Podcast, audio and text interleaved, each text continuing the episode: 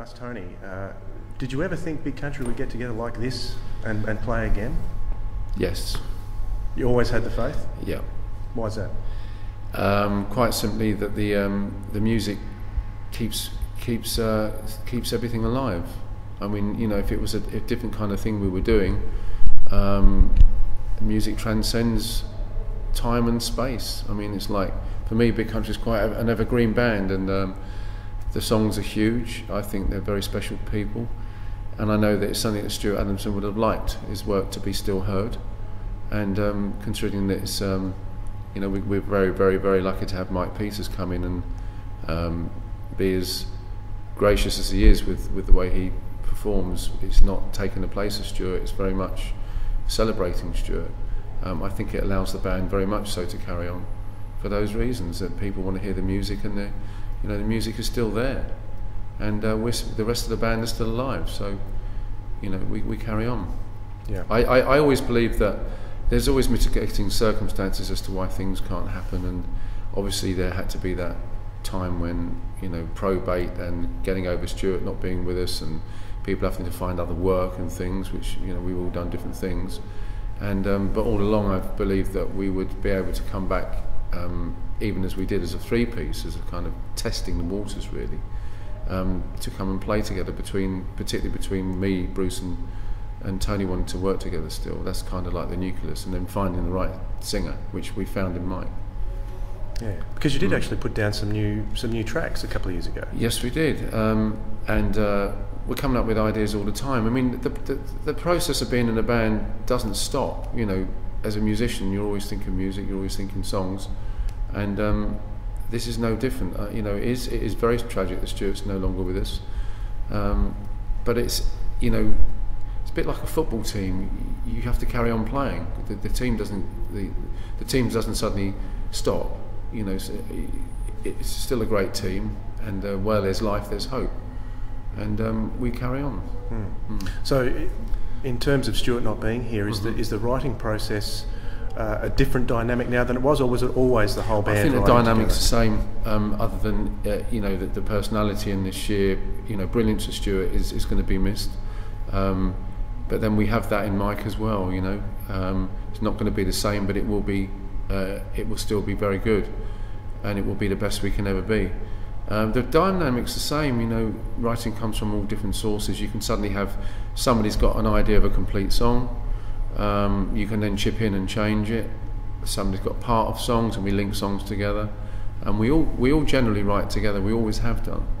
Through you know even even now on this little tour we're doing at the moment, we've we've got a, riff came out of a sound check that's now turned into a new song. Um, Mike's got a song, an idea that he blended with Bruce's idea, and me and Tony chipped in on that. And yes, that was yesterday, and that's almost another full-blown song. Things things can happen very quickly or very slowly, but in big country, when there's an idea, they normally come together pretty quick. If you're labouring something, we normally put it on the back burner for a while, and it's never wasted because at some point we can string them together. A lot of our songs were bolting on a chorus from another song and a, an idea from another one, and that hasn't changed. Yeah. Um, I was at the uh, gig at Cambridge mm. last night in uh, up towards the front, and I overheard some some guys talking who hadn't seen Big Country mm. since uh, Stuart passed away, yeah. and they were they were very unsure as to as to what would happen. And mm. the, the, audience was very quiet to start with. Yeah, it's, it's, it, it varies, you know. It, it's, quite, it's funny when you do, in Great Britain's actually a quite a small country in the great scheme of things when you look at the size of Australia or, you know, Canada and America. But it, it does very, it changes very quickly. Not only do the accents change very quickly as you move not many miles, but the way the audience reacts very differently in different areas. And um, whether it's because it's a a college town or whether the audience were a little bit older. It, it doesn't matter. The, the intent and the um, joy of seeing us was very clear there, but they express themselves in, in more of a reserved, listening, appreciative way rather than. Um, you know, go further up north, they're more celebratory. They let their hair down more. They go a little bit more mad. It doesn't matter. It, it, the result is the same. They still go back going, "Wow, it was brilliant. I'll come again." Because I know we played great, um, and there are there is a generation that haven't seen the band, and there are cynics as well that say you know it's all over because Stuart's not here, and and um, uh, you know, it will never be the same. If you say it's going to be the same, then then they're right. But it's not the same. But it is still big country, um, and that's that's why it still works. I've got to say too that those guys who were doubtful as Mm. to how uh, the, the gig would be were the ones that were jumping the most about halfway through. Yeah, it's uh, you know. So I, I don't like to read some of the entries on the Big Country Forum, but uh, now and again I do, and have a look in there, and um, you do get the diehards that say, "I will never go to a big country gig." Uh, it's a little bit sticking your head in the sand because, you know, like I said, it's like I, I can't really compare it to anything else other than like a football team. If if one player gets you know gets injured, not even dies, you don't stop the game and say we're going to disband the club with all the great history you have, and you, you, you carry on.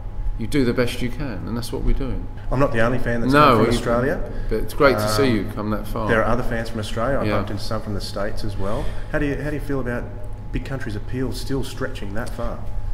Yeah, you know, we're in our little bubble here, I suppose, in the UK, and um, it always, always amazes me that there's people that come uh, a long way away because I'm in the band. You know, I'm involved in a different aspect of it. You know, from the inside, but to see people coming from afar, like yourself, and um, knowing the warmth there is around all corners of the globe in little pockets, um, it's amazing. I, I have to pinch myself sometimes and think, you know, I can't believe I'm in a band that has that kind of appeal, you know.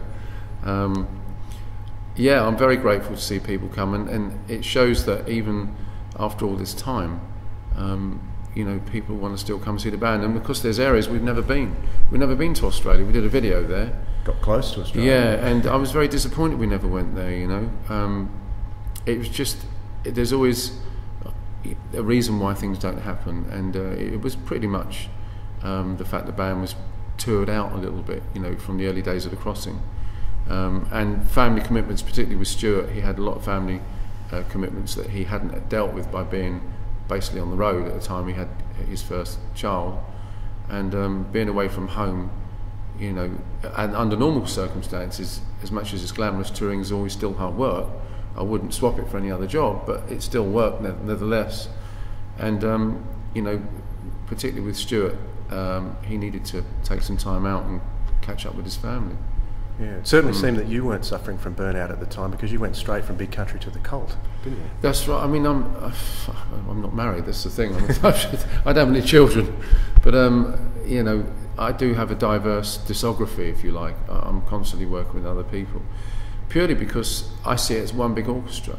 Um, big Country's my home. It's it's what I developed my style within my drumming, particularly playing with Tony Tony Butler in the early days with Simon Townshend, and then we supported the Skids, and then we stayed together as a rhythm section with Pete Townshend, and then um, you know my style got recognised, which I'm very grateful for in Big Country, where I was able to really be myself.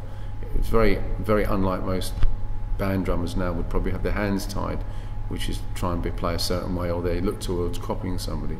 But I literally was just making it up as I went along, enjoying the fact I had a lot of freedom on the drums, particularly with Steve Lillywhite, allowing my big drum sound to happen, you know. Um, and, and he used to just encourage me. I mean, some of the songs, particularly the 12 inches, is actually me playing along before I start the song. He would give me 30 seconds to me to play what I want with the click, and then they'll put it into the song as for a 12 inch. So I was able to really free myself up by taking the song and thinking, what else can I do to make it interesting now I'm playing on my own? So it's almost like doing a little drum solo within playing to the song that it would add to the 12 inch mixes, which gave the drums a very interesting twist because you had that kind of marching thing. Um, and of course, with the cult, um, I knew you get to know other bands and different people, and uh, Nigel Preston was very ill at the time. Um, and um, they had an album ready to be recorded um, in um, Farnham, uh, and uh, I got short notice call to go down and just, you know, minimal routining. Went straight down there with um, uh, Pete Brown produced that, I think it was. Uh, another friend of Steve Lillywhite's, and basically I cut the songs as I heard them. You know, as I start the drums and finish them, it's like fresh ideas, and I normally work best when when the songs are played to me, and I've got the most creative ideas. And um, producers at work with me tend to let me get away with that because most of them, you start with ideas and they beat you down with less there, less there, and you start off trying to make a round hole and it ends up square. You know. but I'm very lucky, and I've gone on to do a lot of other things, um, which I'm very proud. I've got a lot of history with uh, Pete Townshend, Roger Daltrey, um, and a lot of other acts that um, I generally don't tour with, but I do studio albums with. Then I get a call to do the touring, and it's generally been that Big Country are busy, and I can't take that time out to do the touring. But I've done some stuff with Fish on the road from Marillion. Um, I tour with Midge I tour with From the Jam. Um, but uh, normally it's studio work. Um, yeah, so I'm still doing other stuff. Mm. Last night was uh, would have been Stuart's 53rd mm. birthday. Uh, emotional night for you? Well, yeah. It's, every big country gig's an emotional night. It's it's. It, it, sometimes I don't have time to think. When I'm when I'm in the zone playing the songs, I'm not thinking of, oh, I wish Stuart was here. Oh, I wish. Uh, I wonder what, what's going on at home. I wonder, you know, I'm thinking of um, I get into a zone, I can't explain it. I get into a, a place where um, it's unique that I sit and um, one after the other songs are coming out and I'm reliving what, what I want to put into those songs from the day I put the original drum tracks down. I'm tapping back into that moment. And I don't have really much time to think or to dwell or anything like that. It's only when we go into the gaps of the songs and then Mike explains what's going on and I feel it like no I, I, feel it like obviously like the audience do except I have more poignancy for the fact I spent so long with him and it was like losing a member of my family so for that moment obviously I I thought of Stuart and um, you know uh, think of him and um, like anyone else he's always on my mind particularly particularly not particularly when I'm playing but when I'm not playing, I know that sounds really strange, but but it's um, you're in a different place when you play. Uh, but it, it, to a certain extent, because I knew Stuart so well, I know he would be looking down, smiling, saying, "Great, give it hell tonight, guys." You know, I know that, so I might, I, I'm, I'm very happy to play the songs and not feel too like I'm dwelling or remorseful or, you know, do you know what I mean? There's not, there's not there's not uh, I'm not overwhelmed with sadness or anything. I'm, I'm, I'm overwhelmed with joy that he's brought that to the to me and, and what we have now. Yeah. You know, somebody asked me yesterday, what do I miss most about Stuart? And I said, I miss Stuart. That's the answer. Because I can't say most. It was the man himself. Yeah. It was the sum of everything. So, yeah. if that helps to explain it.